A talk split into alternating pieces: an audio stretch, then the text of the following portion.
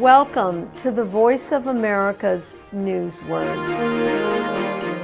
This news word concerns the remains of an animal found in Canada. Personality. Experts think the animal was swept out to sea millions of years ago.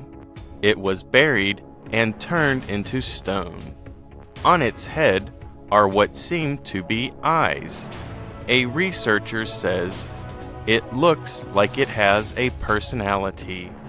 Personality is the set of emotional qualities and behaviors that make people different from one another. Personality can also be used when describing animals. Like us on Facebook at V O A Learning English.